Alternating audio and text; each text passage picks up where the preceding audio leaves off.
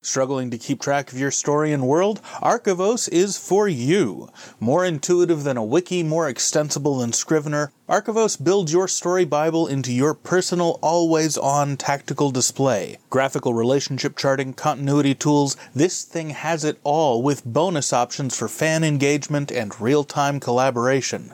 Archivos, story world management done right www.archivos.digital. That's www.archivos.digital.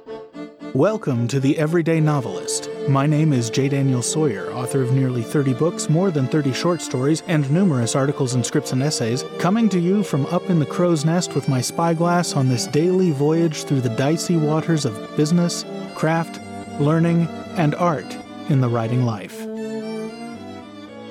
Welcome to The Questions, episode 1034. Today we have a juggling question from Nichole, who asks How do you balance writing on a new project and revising another one? What are the different processes that you've tried?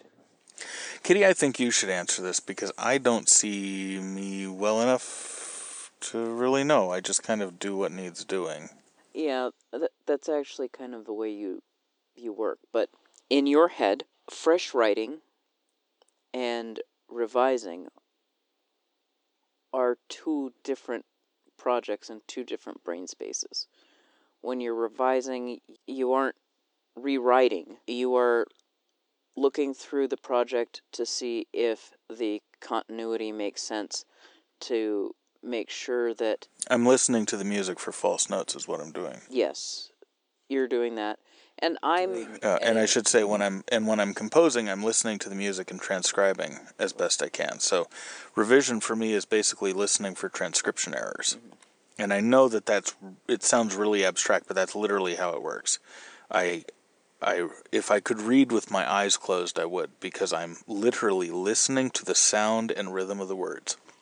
and the revisions you do on res- in response to your first readers in response to your beta readers is looking at their comments and what was false notes for them and what was confusing for them and And figuring out if I care. figuring out if you care and figuring out if you missed something that was obvious to you but Yeah.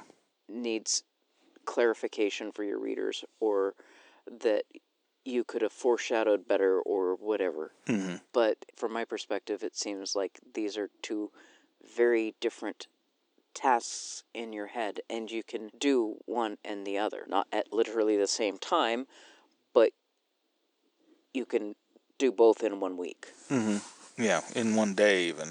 Um, so as far as balancing them, I really don't. I I do what is in front of me. I have much more difficult time right now balancing building buildings and writing because by the end of the day, building buildings, I'm tired enough that writing is very hard. So my output's been like. But the hot weather's only going to last so long, and uh, the nights will get longer here in a few weeks, and that'll be the time I think probably the writing picks up. Unless I finish my uh, writing porch first. If I finish my writing porch first, then I will be writing during the heat of the day when I can't be uh, bucking logs or making tables or that kind of thing. But um, there's another sense in which most people don't think of revision as creative they think of it as technical. And one of the reasons that I can swap between the two so quickly is that both for me are creative. It's although it's the difference between listening to the music and correcting errors and transcribing the music de novo, in both cases I'm listening to the music. I'm just doing different things with what I hear so I don't get into very often the whole architecture thing. You know, the plot architecture here is wrong. I need to tear it up. I need to swap things around. If I run into a um, a place where the music just sounds wrong for a reason that's highly technical like that, I put it down and I go do something else.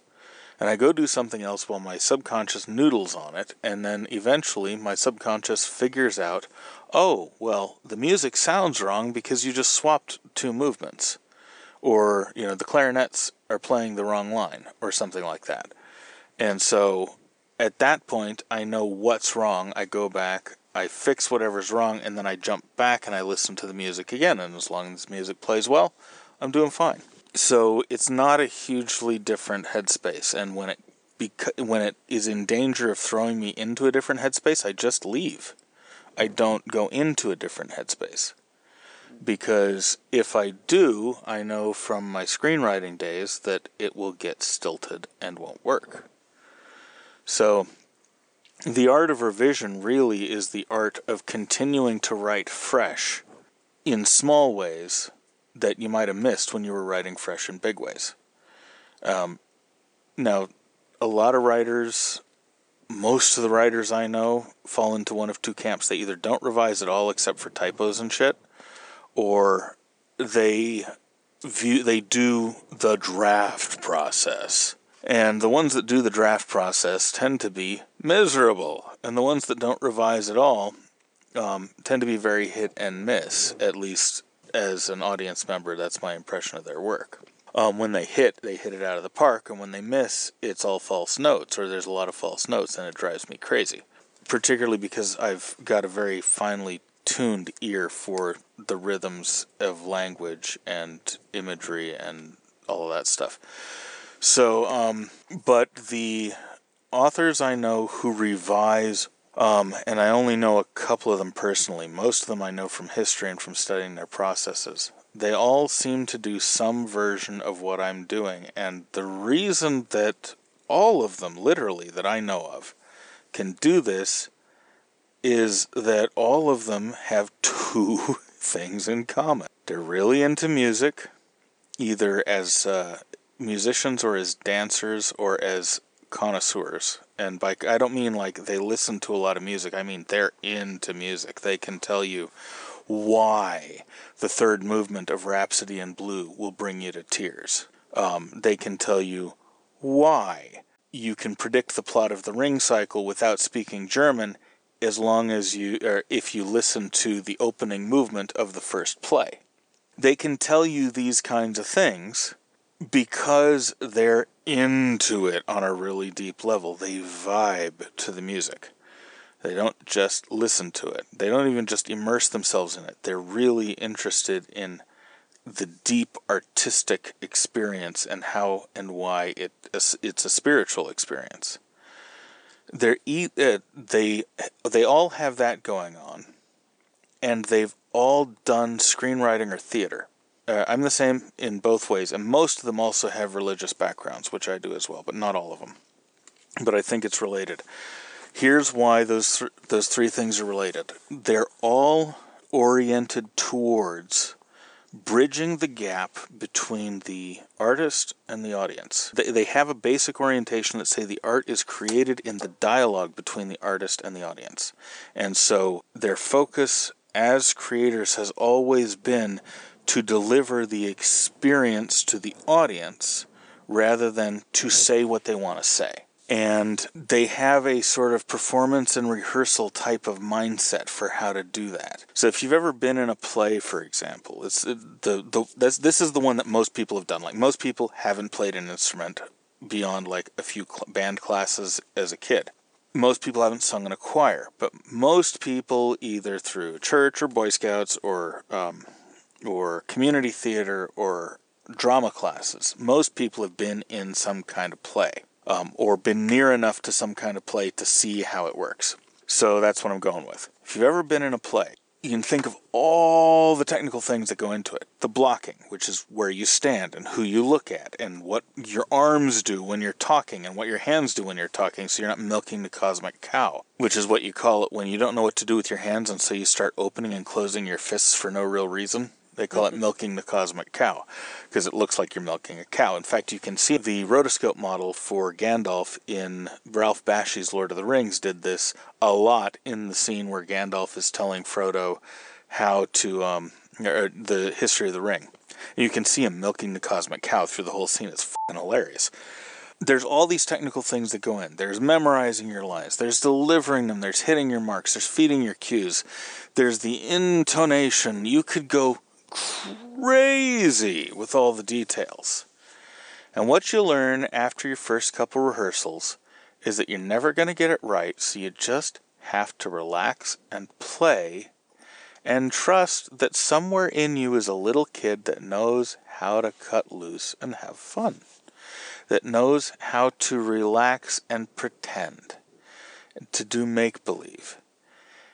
And the beautiful performances all come out of that amazing liminal space that kids have when they're off playing war or doing uh, or playing house or doing role play of any kind.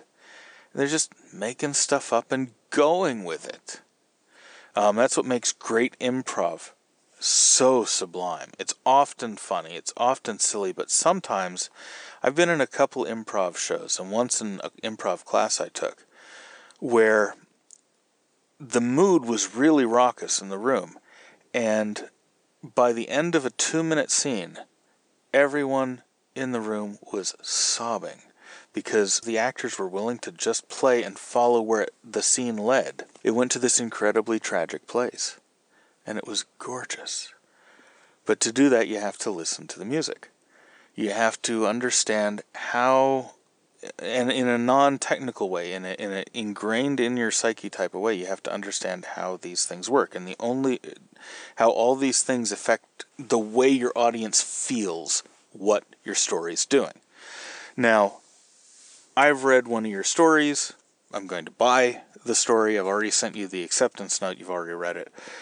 So you've got somewhere in your background, you've got the pieces to do this. And I can tell because I've read your story. You know how to bring the audience along. You know, you, you're a young writer, you've got loads and loads, I'm sure, that you could learn, but that story was great. The trick to revising to revising well is that the revision is as much a performance as the draft. And that's it. That's really the trick. You have to stay in that liminal space in your head, whatever it takes to get you there.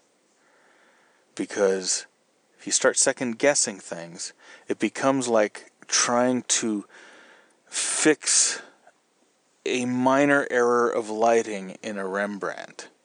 You start making little bitty changes here and there just because it it's just just a little bit off, and you know it's not even just a little bit off. You can you just know you can make it a little bit better, and you can make it a little bit better, and you throw the whole piece out of balance and you introduce false notes not in the phrase of the music you're working on, so to speak, but by changing the progression of notes in that phrase, you change the harmonics five or six measures down, and so the call, the response, the echoes, and the progressions don't make sense anymore. And you can throw a whole piece out of balance. There was this wonderful, wonderful scene in the film Amadeus where Salieri is looking at Mozart's manuscripts. They don't have any corrections on them. And that he says in voiceover narration, if you were to remove a single note, the phrase would be diminished. If you were to remove a single phrase, the structure would fall. Every piece of your story, every word, every line, every rhythm that's set up in a paragraph, every image you use, all of that sets the reader's experience up for what comes next.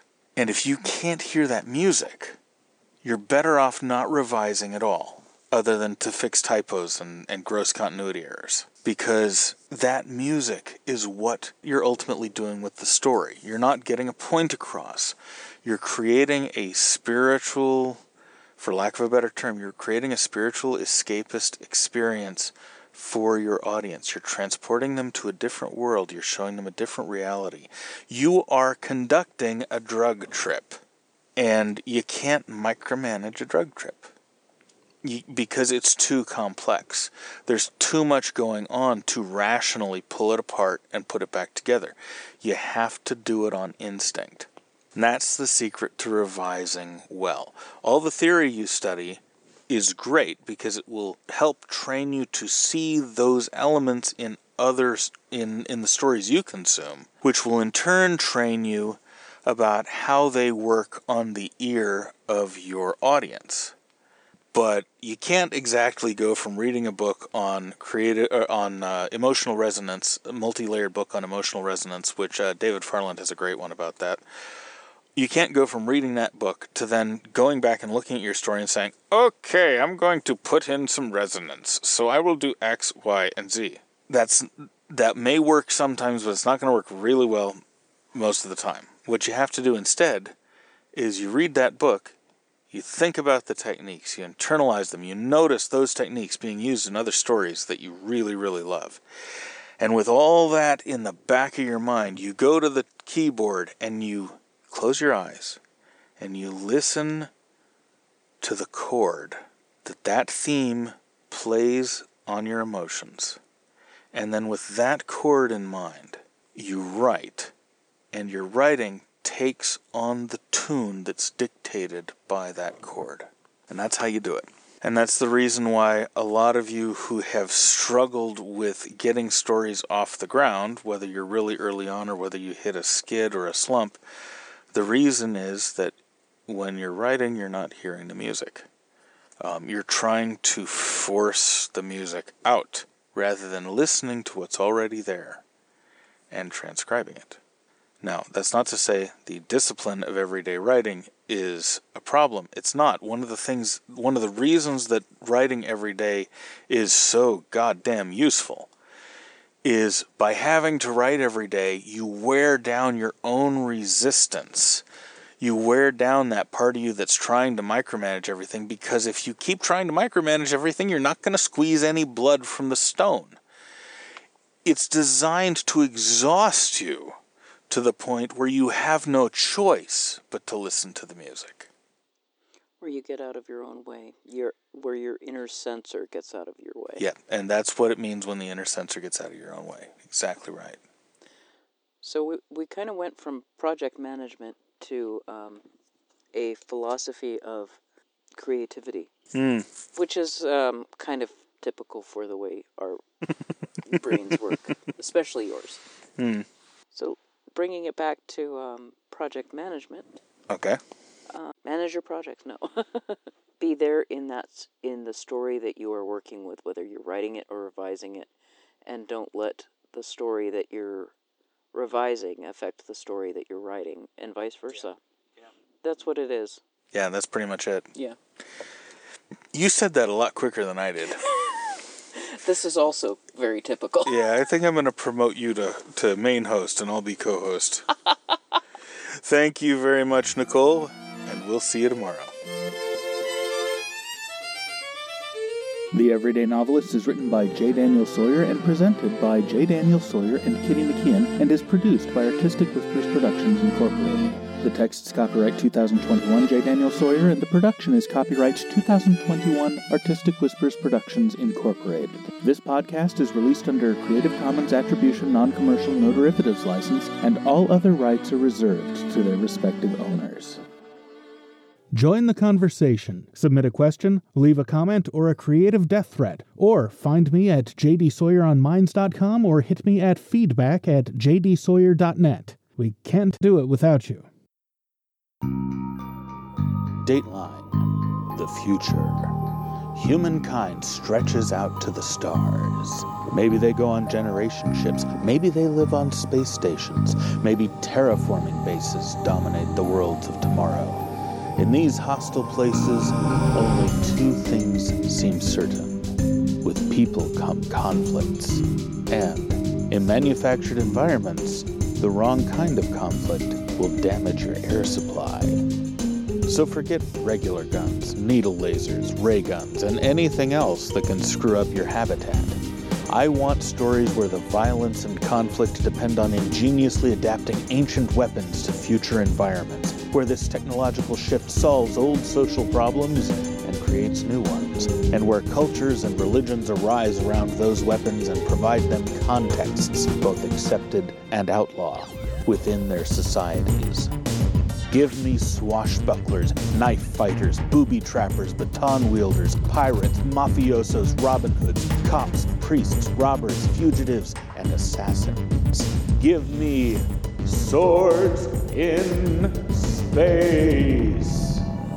This is a paying market. Submit your story to editor at everydaynovelist.com. Be sure to use the phrase swords in space in the subject line. 8,000 words maximum, 2,000 words minimum.